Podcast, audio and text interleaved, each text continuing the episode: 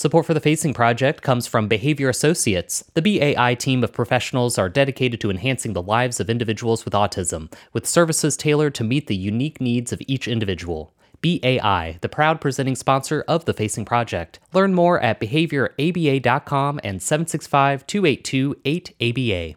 May is Mental Health Awareness Month, and today on the Facing Project, we'll revisit one of my favorite episodes from last season, where I share the story of a missionary who battled depression 4,000 miles from home, and another from a college student who says the best way to help is to listen. Later, I'm joined by that former college student who is now a high school English teacher. I'll be back next month with all new episodes of The Facing Project. Genetics, brain chemistry, personality, and life events all are contributing factors to the more than 40 million adults in the US who suffer from anxiety or depression. Yet, with nearly 12% of the overall population battling these illnesses, mental health is still stigmatized and misunderstood. I'm J.R. Jamison. Today on the Facing Project, I'll share the story of a missionary who battled depression 4,000 miles from home and another from a college student with a broken brain who says the best way to help is to listen. Later in the show, I'll be joined by that former college student who is now a high school English teacher. Today's episode does involve instances of suicide contemplation that may be upsetting to some listeners.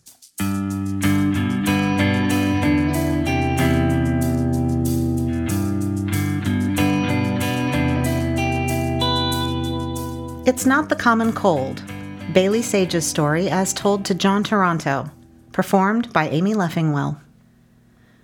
I never thought of myself as a sad person, just an anxious one. I first noticed that I was experiencing something other than my normal anxiety while training for a Latter day Saints mission in South America. I still can't explain what I felt confusion? Darkness?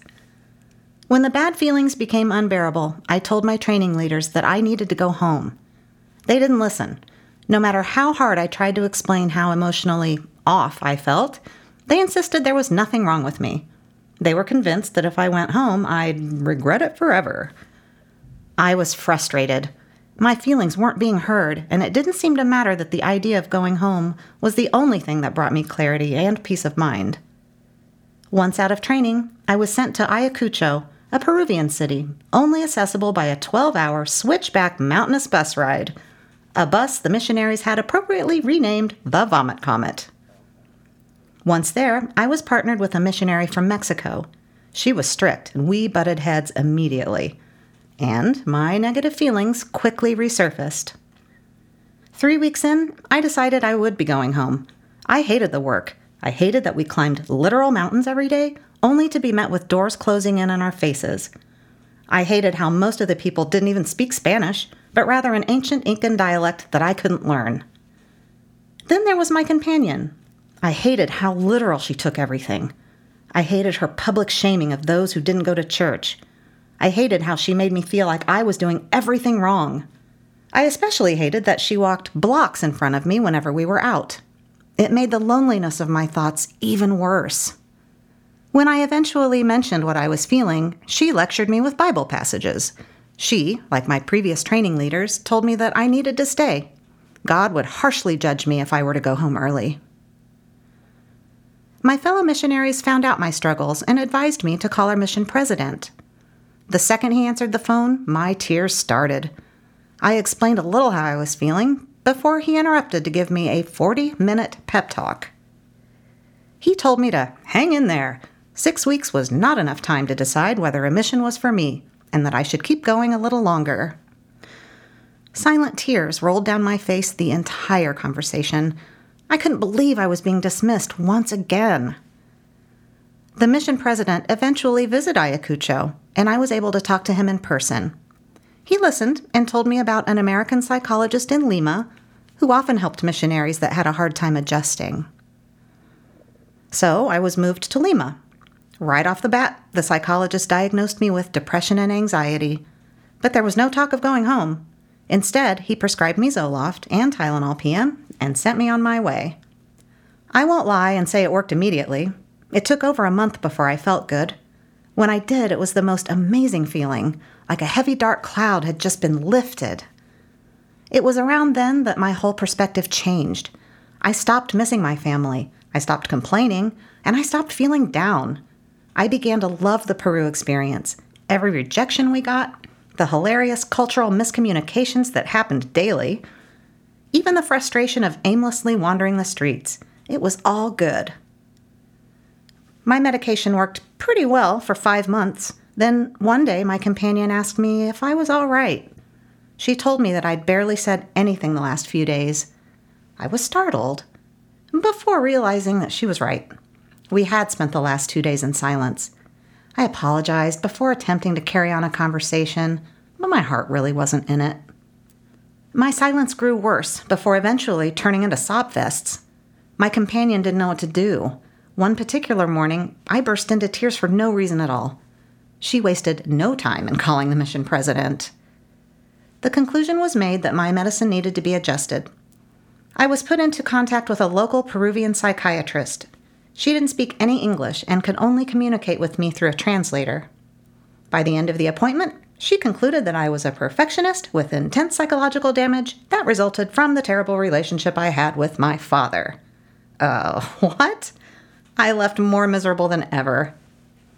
My mission president told me to disregard anything the psychiatrist had told me. The visit had only been necessary in order to receive a new prescription.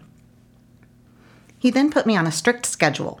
We were to be home by 8 o'clock every night. I was then to do yoga breathing techniques for 30 minutes. I was to sleep in and given muscle relaxers to help me sleep. Additionally, the head missionary psychologist in Salt Lake City was calling me once a week with such crazy changes, I felt like a medical patient rather than a missionary. I also felt like a burden. After two weeks, I had balanced out a little. When the psychologist from Salt Lake called that Friday, I did my best to act normally, but a few minutes in, I couldn't stop the tears that were running down my face. He finally asked if I had a cold. I admitted I was crying. I was always crying. When he asked why, I couldn't answer. He then explained that it would take about two months for my new prescription to kick in. Two months? Ugh, I had done it before, but I wondered if I could do it again. There was a long silence on his end. Finally, very softly and calmly, he said, Hermana Sage, my job is to make sure missionaries are adjusting. It sounds like in the 10 months you've been out, you've never truly adjusted. You're trying. You're hanging on, but barely. That's not healthy. He paused. Have you considered going home? Oh, I hated to admit that I had. I had had a feeling that this was going to be how it was going to end. After a long silence, I finally agreed going home may be the best. The psychologist then asked, Do you want to call your mission president, or should I? Oh, I didn't have the heart. This was something I'd attempted to voice many times over several weeks, not something taken seriously. I had been given numerous words of advice and many hugs but never a solution that immediately improved anything. I was called in later that day to meet with my mission president. I sat down to see his eyes full of sadness and confliction. He said, Do you regret being here? Of course not, I said. I was offended by his question. I wanted to go on, express my love for everything I'd learned over the past year, but the tears had started and uh, emotionally I just couldn't. He studied me and then said, I don't think depression's something you'll be faced with forever. I wished I could agree. After that Friday meeting, everything happened so fast. By Sunday afternoon, I was sitting in a car on the way to the airport with the mission president's wife rattling off advice. Be upfront and honest about why you're home. You're going to get a lot of questions, but you don't have to answer them right away. Don't be embarrassed, she was saying. I nodded along, half listening as she continued. Never before had I felt so defeated. My mom and dad hovered a lot my first two weeks back, but they, like me, were lost. Finally, I started seeing a therapist named Andy. In all I had gone through, he was the first person to actually listen to me. He really listened to me. Having my feelings validated was a refreshing change because people were constantly asking, What's wrong with you? What can we do to make you happy again? So many people looked at this as if it was something you get over, like the common cold. But overcoming depression isn't easy. It isn't something you can fix with a quick dose of antidepressants. It's a long process that requires lots of patience. Even with the help I've had, there's still a lot that I deal with. Having depression is definitely the experience of a lifetime.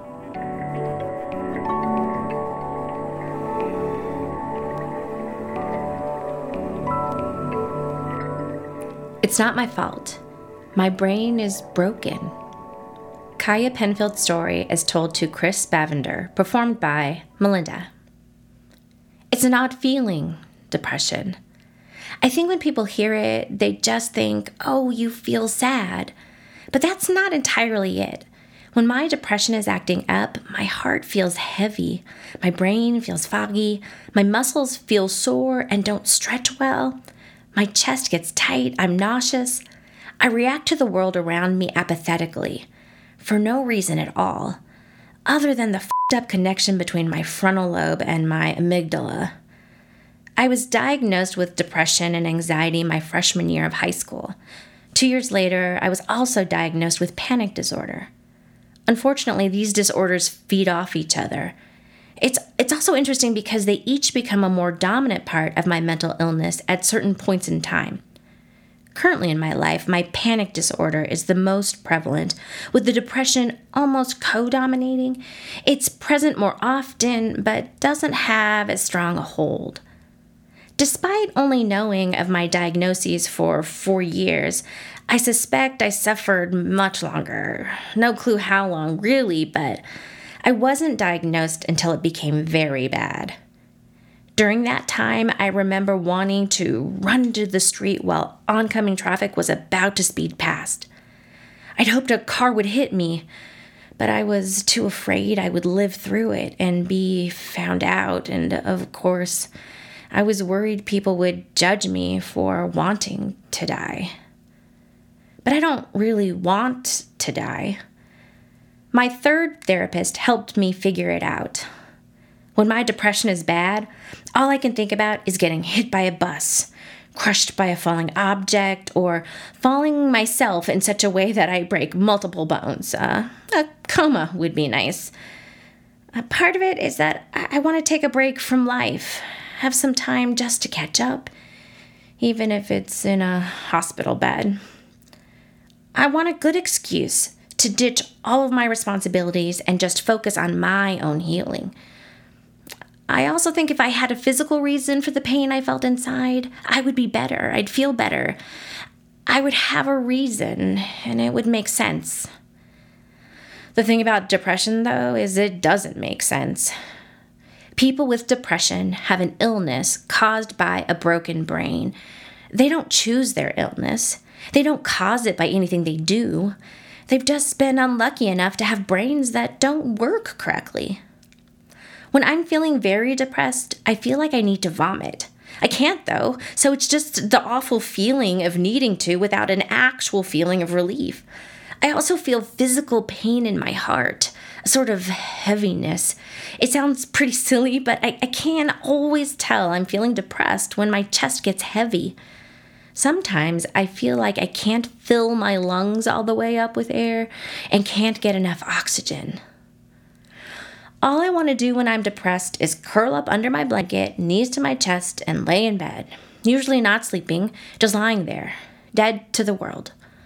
I feel a sense of safety under my covers, I also feel like if I can isolate myself, no one can make my pain worse. I know this doesn't work and it never has before, but I always want to do it. I take medication daily 112.5 milligrams of Effexor and 150 milligrams of bupropion. I also take birth control to skip periods since my depression gets worse during that time. I also have propranolol that I take as needed if I feel like I might have a panic attack. But medication, it's crazy. There's there's no magic pill, and what works for one person may be horrific for another. When I was on Zoloft, I became so suicidal. I found myself googling the dosage it would take for me to kill myself. I didn't feel safe being alone on that particular night, so I drove to the hospital that my mom works at and I stayed with her. It was the absolute worst I've ever felt in my life. I don't I don't remember much about it. Uh, well, other than that, though. when people who don't have depression try to help, it can be good, but only if they manage to understand it. For example, my mom told me once to just focus on feeling better and not let the depression consume me. You know, that's all well and great, but it's not something you can just get rid of. A good analogy of the pain is to ask someone if they've ever had a head splitting migraine. Did focusing on feeling better help it? Did not focusing on it help? Could you think about anything other than the pain you felt? The difference is that there's no Advil depression to ease the pain in that moment. You just have to live through it. People mean well, and, and sometimes they help, but overall, they don't get it. They can't get it. The best way I can explain it, it's like being trapped underwater with a sheet of ice above you holding you in. But, but definitely ask if there is anything you can do to help. Uh, if they say no, then accept you can't do anything. If you know them well, ask if they're on medication or seeing someone, or if they have considered these options. Encourage them to try these out, and if they want to, but you know, maybe are having some trouble getting started, help them with it. Everyone experiences depression differently, so there's no perfect thing to do to help. But the most important thing you can do, in my opinion, is to listen. Listen without trying to fix things. Listen to try to understand how they feel. But if you don't know how they feel, don't say you do. Let them know you see they are hurting and that you care about them. Listen without judging.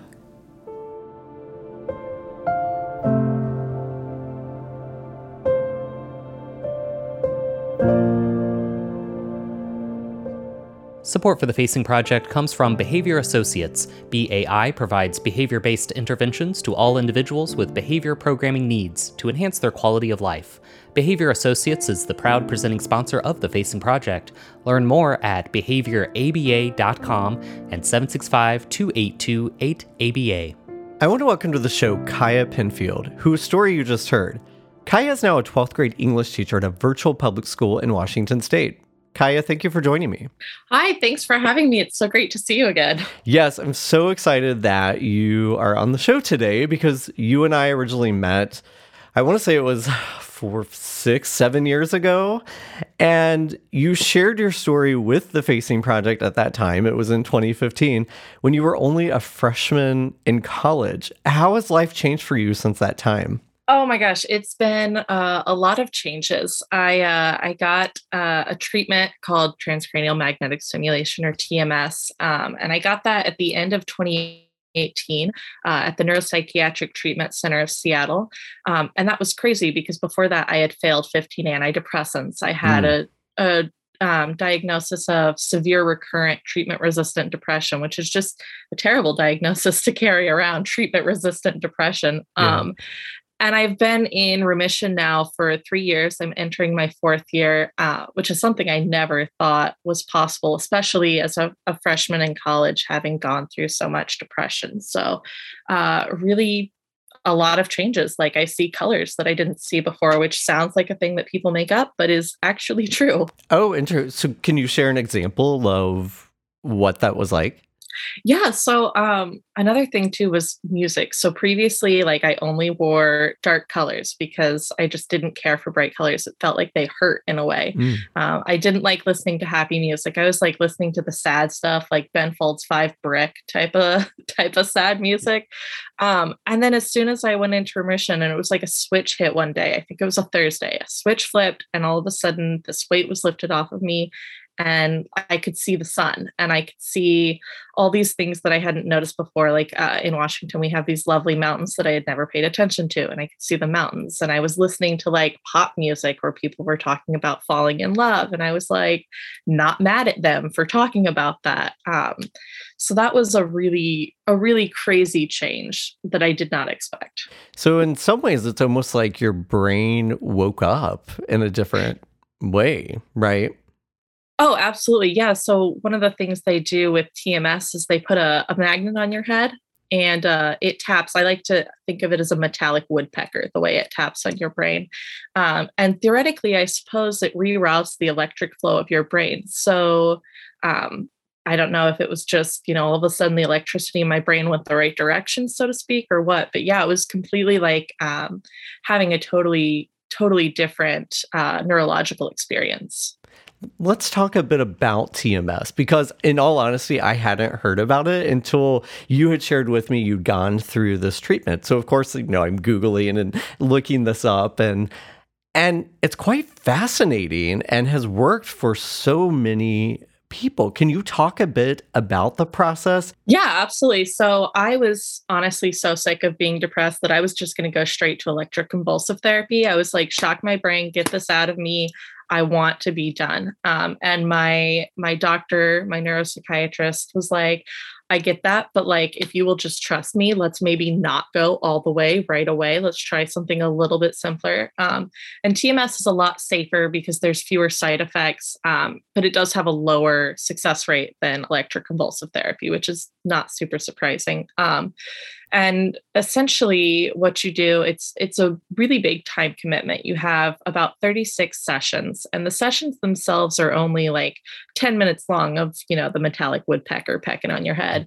Um, but when i got tms it was not a super popular treatment so i had to drive an hour into seattle to get the treatment and then an hour out. And when you first start you're going five days a week and then you go down to three days a week and then you go down to one day a week for a few weeks to get all of those 36 sessions in. And so it was actually not a super accessible treatment at the time because if you didn't have a clinic near you that offered it you were just out of luck. Um, there's a lot more clinics now that offer it which is really fantastic. Actually my psychiatrist just started offering it because i told her about it. Uh. um, but there's also a lot of misinformation like my one of my psychiatrists that I had when I was in college said that I wasn't depressed enough to try TMS. Interesting. Um, so I, yeah, I ended up self-referring, and this is something I think a lot of people miss too when they have mental illnesses. You don't have to have a doctor refer you for treatment, and in fact, you shouldn't rely on one because the only person who really knows what's going on inside your head is you. You're the one stuck living in it. Um, so I self-referred, and um, the first thing you do is you undergo this big interview, which is really stressful because they ask you about your symptoms. And if there's one thing you learn as a person with mental illness, it's to try and make people more comfortable mm. by saying less. Um, and my doctor, he said, I just want you to know you are underreporting your symptoms right now. I can tell, and I cannot get you help if you underreport. Hmm. Um, and that was a huge lesson for me. So yeah, went through all of that. Had my mom was there, had to say some really hard stuff that she had never heard before. It was like, you know, how bad is your depression? And I said, well, to be honest with you, I've decided if I hit 30 and I'm not better, it's not fair to ask me to live anymore, and I'm going to kill myself hmm. because it was that painful the the experience of living with it. Mm-hmm. You had shared with me offline as we were catching up about relearning who you are as a person once you went through the therapy. And that had to do with figuring out who you are without depression and how much of your personality was built around the depression. Can you talk a bit about what that waking up and discovering, rediscovering yourself was like? Oh, yeah. So it definitely was like I had this idea of who I was as a person. I think we all do. This is me. This is my personality. Um, and then when I went into remission, I had like this identity crisis um, because I I learned about trauma that I had that I hadn't been familiar with. I learned that I wasn't actually a cynical person. I had just been severely depressed. So all these things before where I looked at them and been like, yeah, right. People uh people don't really do that. That's not how the world works. People are basically evil. I didn't think anymore. Um, and that was really jarring to basically wake up with this person that I didn't know, but that person was me. Um, so I went through a lot of therapy of trying to figure out who I was. Um, I also had a lot of uh, fear related to my relationships, my friendships of these people know me, the depressed person, and now I'm a different person. Will they like her? Do I like her? Like, all these different things. Um, one thing that really helped me with that process was I I met my wife, and so uh, when I got married, I took her last name because to me my maiden name was Beeman. So to me, Kiah Beeman was the girl who had all that depression and all that baggage and went through all those terrible things. And I met my wife right at the same time that I finished up TMS. So it was like the person that I was with her became associated with this new personality. So I kind of think of it in my head as Kiah Beeman was the one who had depression, mm. and Kiah Penfield is the one who, you know, is happy and in love and successful and is able to do all these things that she couldn't do before because of that baggage. It's a fresh start, right? It is. Yeah. And now you're a 12th grade English teacher. I imagine you encounter students who are facing depression and anxiety. And so, having been down that road yourself, do you spot the signs in your students? How do you reach out? Are you able to reach out? Can you talk a bit about navigating that with a classroom full of students? And are there any stories or success stories you would like to share? Oh, absolutely. So the first thing I do before I even, uh, you know, try and figure out if if they have anything going on is I tell them about my story. Um, and I say, you know, this is who I am. This is what I went through, especially with my my homeroom students specifically, and then with my English students when we get to the poetry unit, because uh, poetry is always super emotional, right? So I mm. tell them, I say, I have example poems for everything, and you're going to learn so much more about me than you ever wanted to know.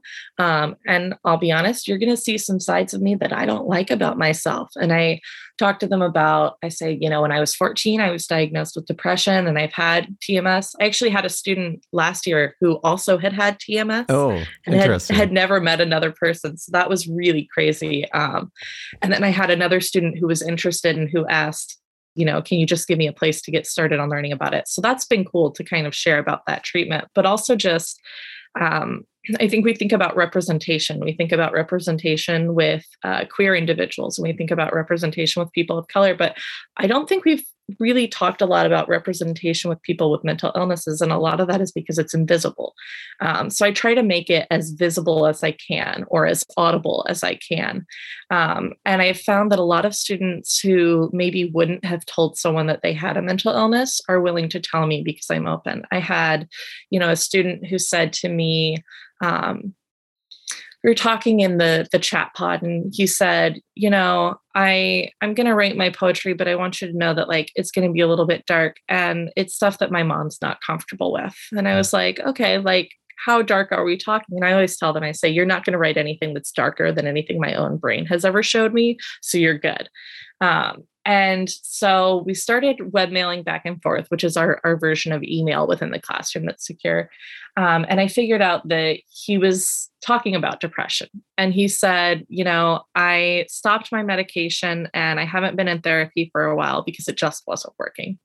And we talked for a while about different coping techniques and what I had been through and how the first therapist isn't always the best therapist. And he actually graduated two weeks ago and he's back in therapy. Oh, that's great. Um, so that was fantastic. And then I also have had, like, I had a student who sent me a message and said, before you read my poems, I want you to know I'm already in therapy for this, and I know that they look concerning.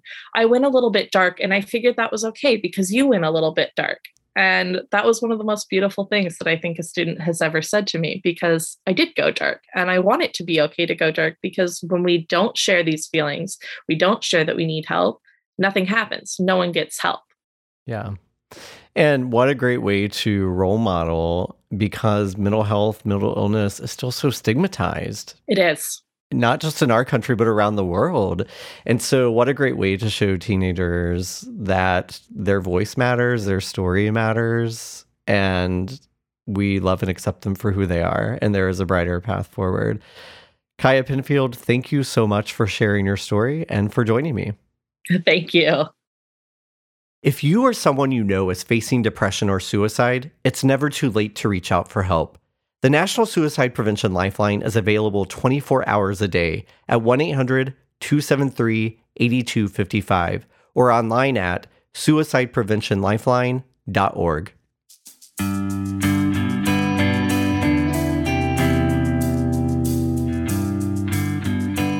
We want to thank Dr. Adam Cuban for organizing Facing Depression in Delaware County, Indiana, and Nelda Alt Dislin and Jenny Allred for organizing Facing Depression in Cache Valley, Utah. Bailie Sage's story was written in collaboration with Jon Toronto and was performed by Amy Leffingwell. Kiah Penfield's story was written in collaboration with Chris Bavender and was performed by Melinda Massinio.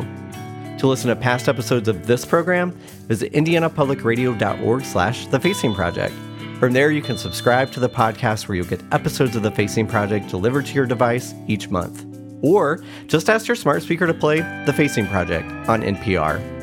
Listeners can contribute stories or volunteer to share the stories of others with The Facing Project that may appear on the show. More information at facingproject.com slash inspire action. To continue the conversation about this episode, find us on Facebook at The Facing Project. The Facing Project is recorded at Indiana Public Radio at Ball State University in beautiful and wonderful Muncie, Indiana. It is produced by the amazing producer and sound engineer extraordinaire, Sean Ashcraft. The show is distributed nationally through PRX. We are your hosts, Kelsey Timmerman and J.R. Jamison. And until next time, we wish you the courage to share your own story and the empathy to listen to others. Support for the Facing Project comes from Behavior Associates. The BAI team of professionals are dedicated to enhancing the lives of individuals with autism, with services tailored to meet the unique needs of each individual. BAI, the proud presenting sponsor of the Facing Project. Learn more at behavioraba.com and 765 282 8ABA.